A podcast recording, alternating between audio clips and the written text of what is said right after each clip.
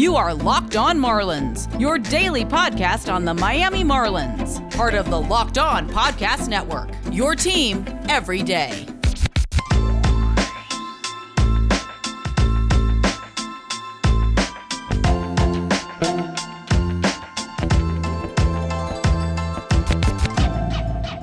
This is the Locked On Marlins podcast. As always, I'm your host, Aram Leighton. I'm a baseball writer as well as a minor league play by play broadcaster. And in this episode, we're going to be talking about the Marlins trade of Jordan Yamamoto. Initially, in the previous episode, I figured that they would not really be able to get anything for him. Ultimately, they are able to get a Dominican Summer League lottery ticket in Federico Polanco from the Mets. So Yamamoto heading over to the Mets, who have seemingly been looking for starting pitching depth all offseason long. They continue to just add some swingmen and in between type of starters or long relievers, and we'll see what they decide to do with Yamamoto. Ultimately, the price is not too steep for them, just giving up a Dominican Summer League player, but I will talk about him because for the Marlins, it's a bonus to get anything for Yamamoto here. And at the end of the day, you collect enough lottery tickets, maybe one of them will hit. I'm going to compare him a little bit to Diowill Burgos and the difference between the two. I would say Burgos is further along. I'll get into that. And just the Marlins second base situation in general. Kim Ng in a recent press conference talked about how Jazz Chisholm and Isan Diaz will likely be duking it out for the starting spot. And if neither seem to be performing, then it's probably Jon Berti's spot to take over until somebody steps up, which, at least in the regard of Jon Berti, that's a very good insurance policy there, as I am a Jon Berti fan, but you're obviously hoping it does not get to that with one of the two Jazz Chisholm or Isan Diaz stepping up and putting it together this year. So I'm going to talk about those two guys whose job it is to lose and who I think might be the most likely to step up and put it together and how that whole situation can unfold. But let's start with Yamamoto and the deal to the Mets. So I talked plenty about Yamamoto in the last episode and why it was probably time for the Marlins to move on from him and hopefully he can put it together in another situation with another team. Now that it's a division rival, you're hoping for his sake he puts it together, but maybe just not against the Marlins.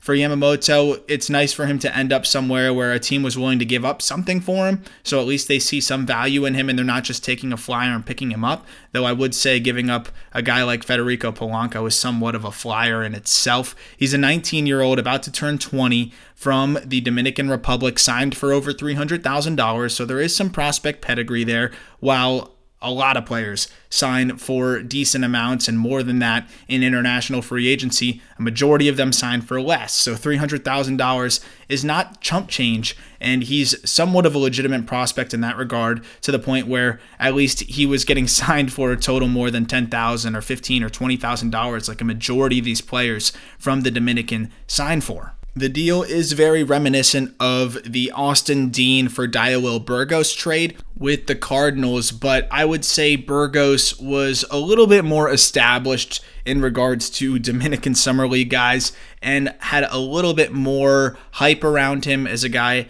that can swing it for some more power. When we look at Polanco, Video is limited, but from the video I've seen, I do like his swing. I do see some tools there. I think it's a pretty advanced swing for a teenager that is yet to play above rookie ball, but there's a lot of moving parts there, not in regards to the swing, but just in regards to being able to scout this guy because we're not really getting a chance to see him against legitimate competition. He did struggle once he got to the GCL though it was only 41 plate appearances. But he did mash in the Dominican Summer League, but so do a lot of guys. But the stat line in the Dominican Summer League was really strong. He walked exactly as many times as he struck out, and in 186 plate appearances, he slashed 331, 414, 472 and that's pretty solid. There's not a lot of power there yet because he's 5'10, 155. I don't see too much room to fill out in that frame, but he's likely to be a second baseman. I'm not sure what kind of speed he has. I can't pretend to know those kinds of things. He does look like he has a quick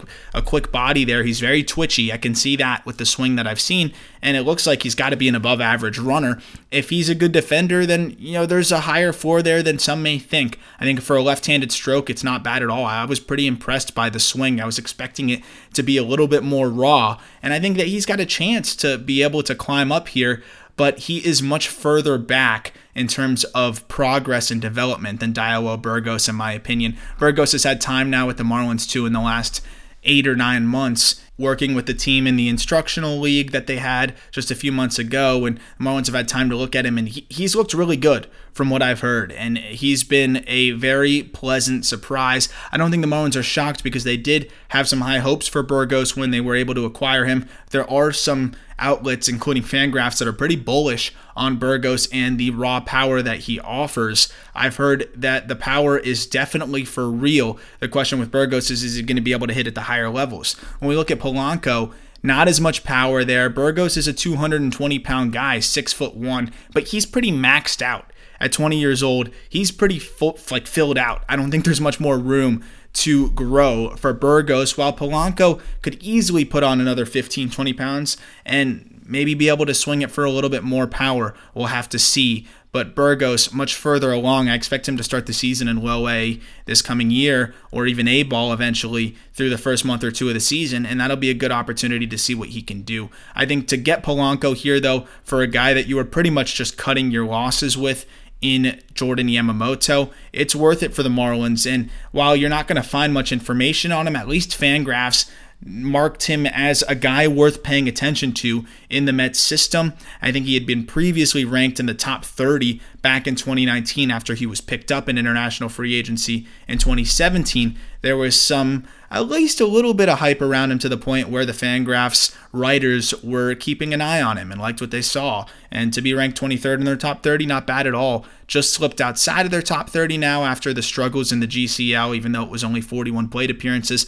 But definitely a nice little pickup for essentially what was going to be a guy the Marlins were going to cut their ties with at this point, anyways. So he will slot into the system. The Marlins continue to add some lottery tickets there. And at the end of the day, it's like signing an international free agent for free, essentially. And the Marlins will take that any day of the week. I'm going to get into the second base situation in just a moment here. Quick, a reminder that this episode is brought to you by our friends at betonline.ag. What a time it is to bet on sports. There is so much going on right now, as I always talk about it. This is one of the busier times in the sports world, especially as we get closer to baseball season as well. But you got the Super Bowl coming up on Sunday. College basketball is well underway. We should have some form of March Madness coming up in the next month or so. Maybe it'll be April Madness. Who knows how they're going to handle that? I don't know if that's come out yet. Regardless, there will be some exciting college basketball to bet on as well. We've got the NBA, which is well underway. NHL has started, and you can even place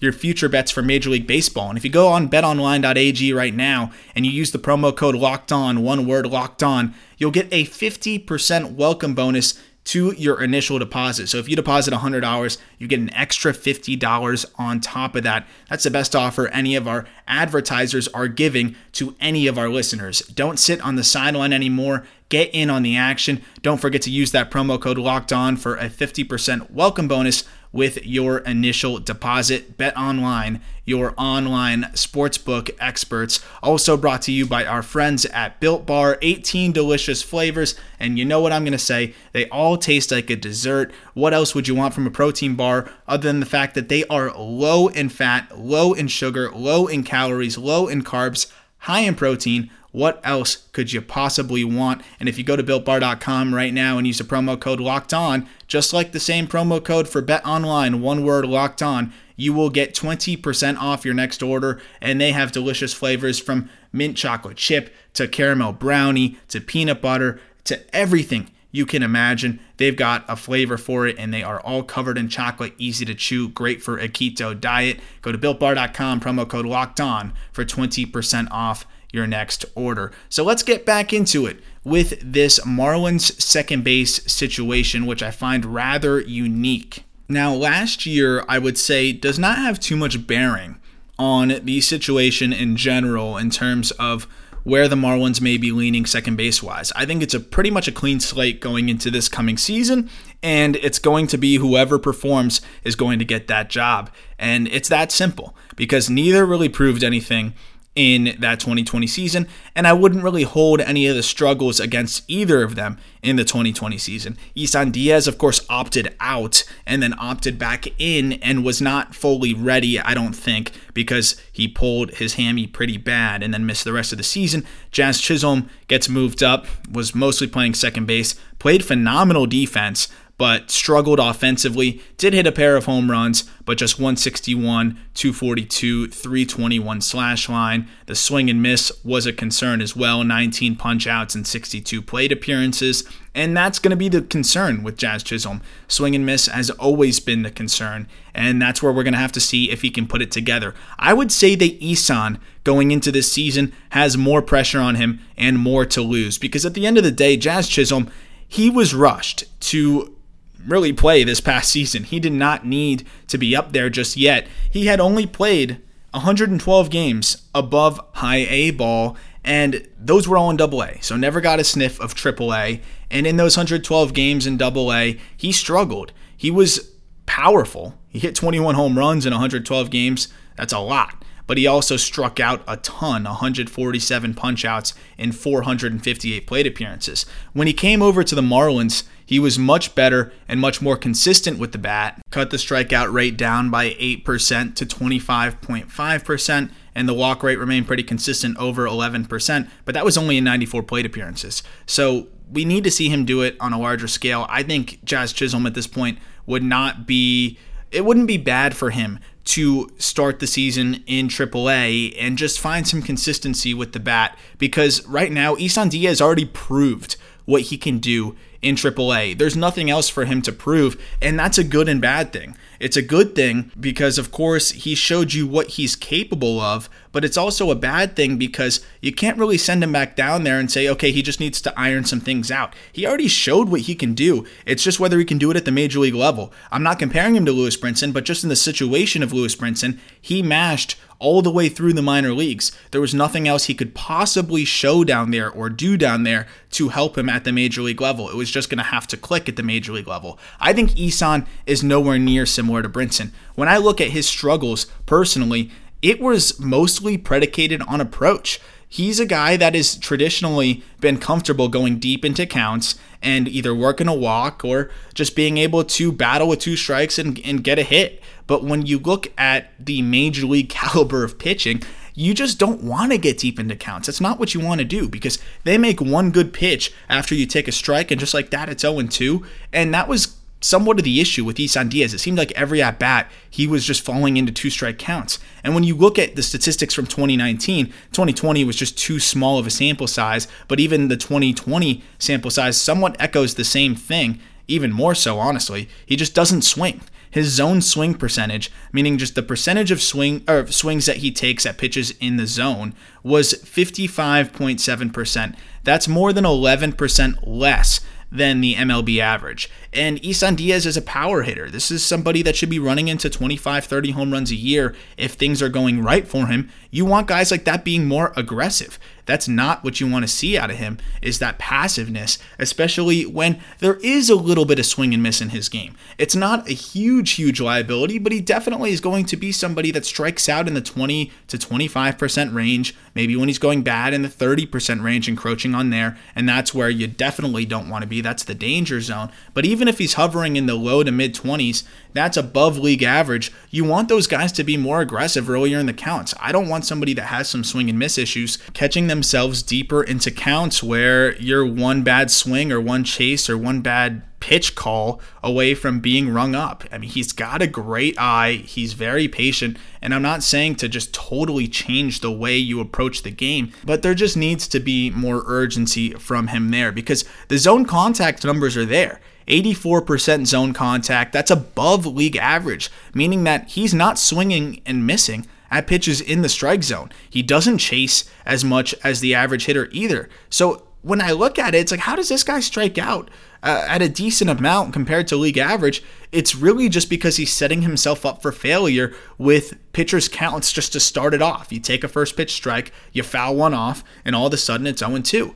And that's what it seems like the case was with Isan Diaz. For Jazz Chisholm, his issue is more chase related and almost being overly aggressive. You'd almost wish that you could find a middle ground between the two. But for Isan, if he's a little bit more aggressive this season, I expect him to be able to put it together and, and be a very valuable piece at second base. If that's the case, then the Marlins will have a unique situation. Let's say Jazz is mashing in the minor leagues, then all of a sudden you got some stuff to figure out. How's Miggy Rowe doing? Where do you go from there? But that would be a great problem for the Marlins to have because then you could trade from your surplus there and figure out what you're going to do. But for the Marlins right now, I think Isan has to be the guy whose job it is to lose. There's a little bit less urgency around Jazz. I know he already got a sniff of the major leagues. I know that he probably feels like he's ready. I see him talking about it on Twitter how he's wants to be a 40 40 guy and be rookie of the year and all that stuff. That's really great. I don't think anybody has more confidence than Jazz Chisholm. Got nothing against that.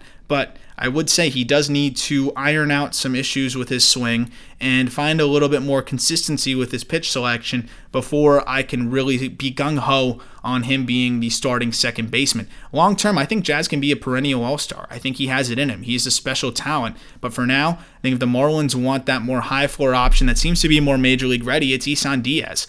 Some at bats that I saw from him in 2020 when he came back, I thought he looked pretty solid. I know the numbers are a little wonky because he had a, that first series where he struggled and then he came back for just a couple ball games before pulling the hammy. And in those couple ball games, I really liked what we saw from him offensively. I want to see Diaz on a day to day basis and be able to see what he's capable of. And we just have not gotten a chance to do that. I really expect the walk or the strikeout rate, excuse me, to drop significantly if he becomes more aggressive. And who would have thought? That almost sounds paradoxical, right? He needs to be more aggressive to cut the strikeout rate. But I genuinely believe that that's what the issue is with him. And I'd like to see what the changes will be this coming season because I do think he will have some changes in approach and be a little bit more consistent at the plate it's going to be his job to lose. And in spring training, whenever that ultimately begins, it's going to be fun to watch those two guys duke it out. Who knows? If Jazz comes out guns ablazing, then maybe he is ready. I'm not going to say he for sure is not ready, but if you're looking at the two options, Jazz Chisholm you're not going to be too concerned if he starts the year in AAA. Whereas if Isan Diaz starts the year in AAA, you're kind of thinking, okay, when is this guy going to figure it out? It's kind of now or never for him. Jazz, not quite as much. And that's where I stand on it. And that's why I think there's more urgency around Isan Diaz to figure it out. I hope you enjoyed this episode. As always, thank you for listening. Coming up in tomorrow's episode, an interview with the owner of the Marlins High A and Double A teams. That's the Beloit, Wisconsin Snappers and Double A is the Pensacola Blue Wahoos. That is Quint Studer, the owner of both teams, who joined me for a really cool interview talking about the process of going through the minor league selection of teams getting contracted by major league teams. Also, just his acquisition of the Blue Wahoos in general. It was some crazy wheeling and dealing that he had to do to purchase that franchise and move them to Pensacola. A lot of cool things. Also, shed some light on what's going on in Beloit. Brand new stadium. He compared it to Camden Yards, a whole brick stadium that you won't find anywhere else in the minor leagues. Pretty darn cool. So, looking forward to seeing what that stadium is going to look like. And I think you'll enjoy this interview with Quint Studer, a very impressive man who had no problem answering all the questions. And you could tell he's done it before. A great interview. Looking forward to hearing what you all think about it. As always, thank you. Look forward to talking Marlins baseball with you tomorrow.